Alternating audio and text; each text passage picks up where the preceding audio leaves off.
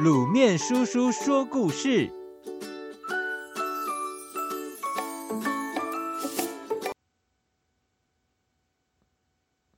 影子不见了。吃过早饭后，神偷李吉蹲在家门口，乌黑的眼睛直盯着街上来来往往的行人。每个人身边都有影子跟着，主人动，影子就动；主人走，影子也走。李吉突发奇想，如果把每个人的影子都偷来，大家会怎样呢？李吉打定主意，推着一辆板车出门。沿路上他低着头推着车，看准人家的步伐后，脚尖轻轻一挑。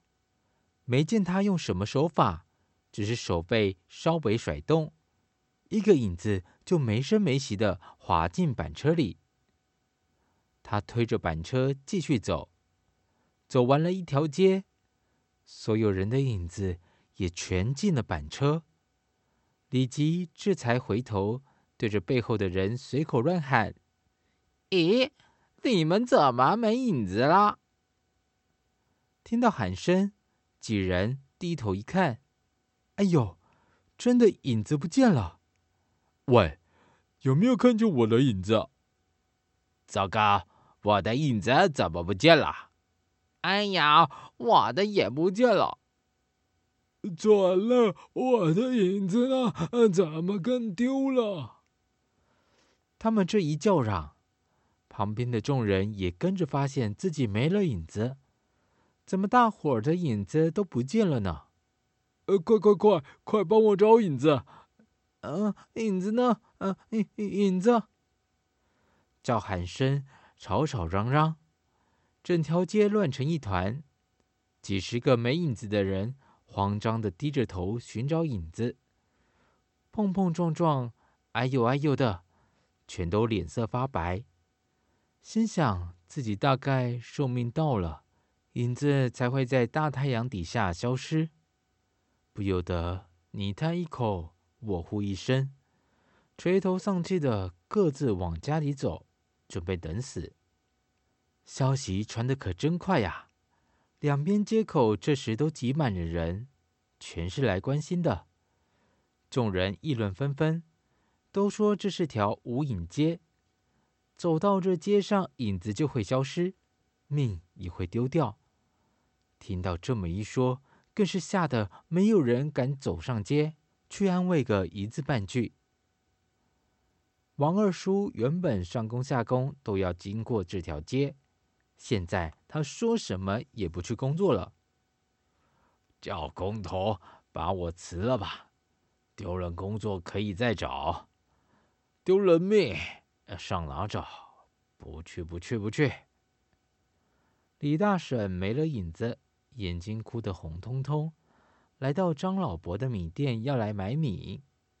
张老伯抓起扫把赶走他：“走开，走开！你没影子就快死了，还吃什么饭？别把晦气带进我店里来，快走，快走！”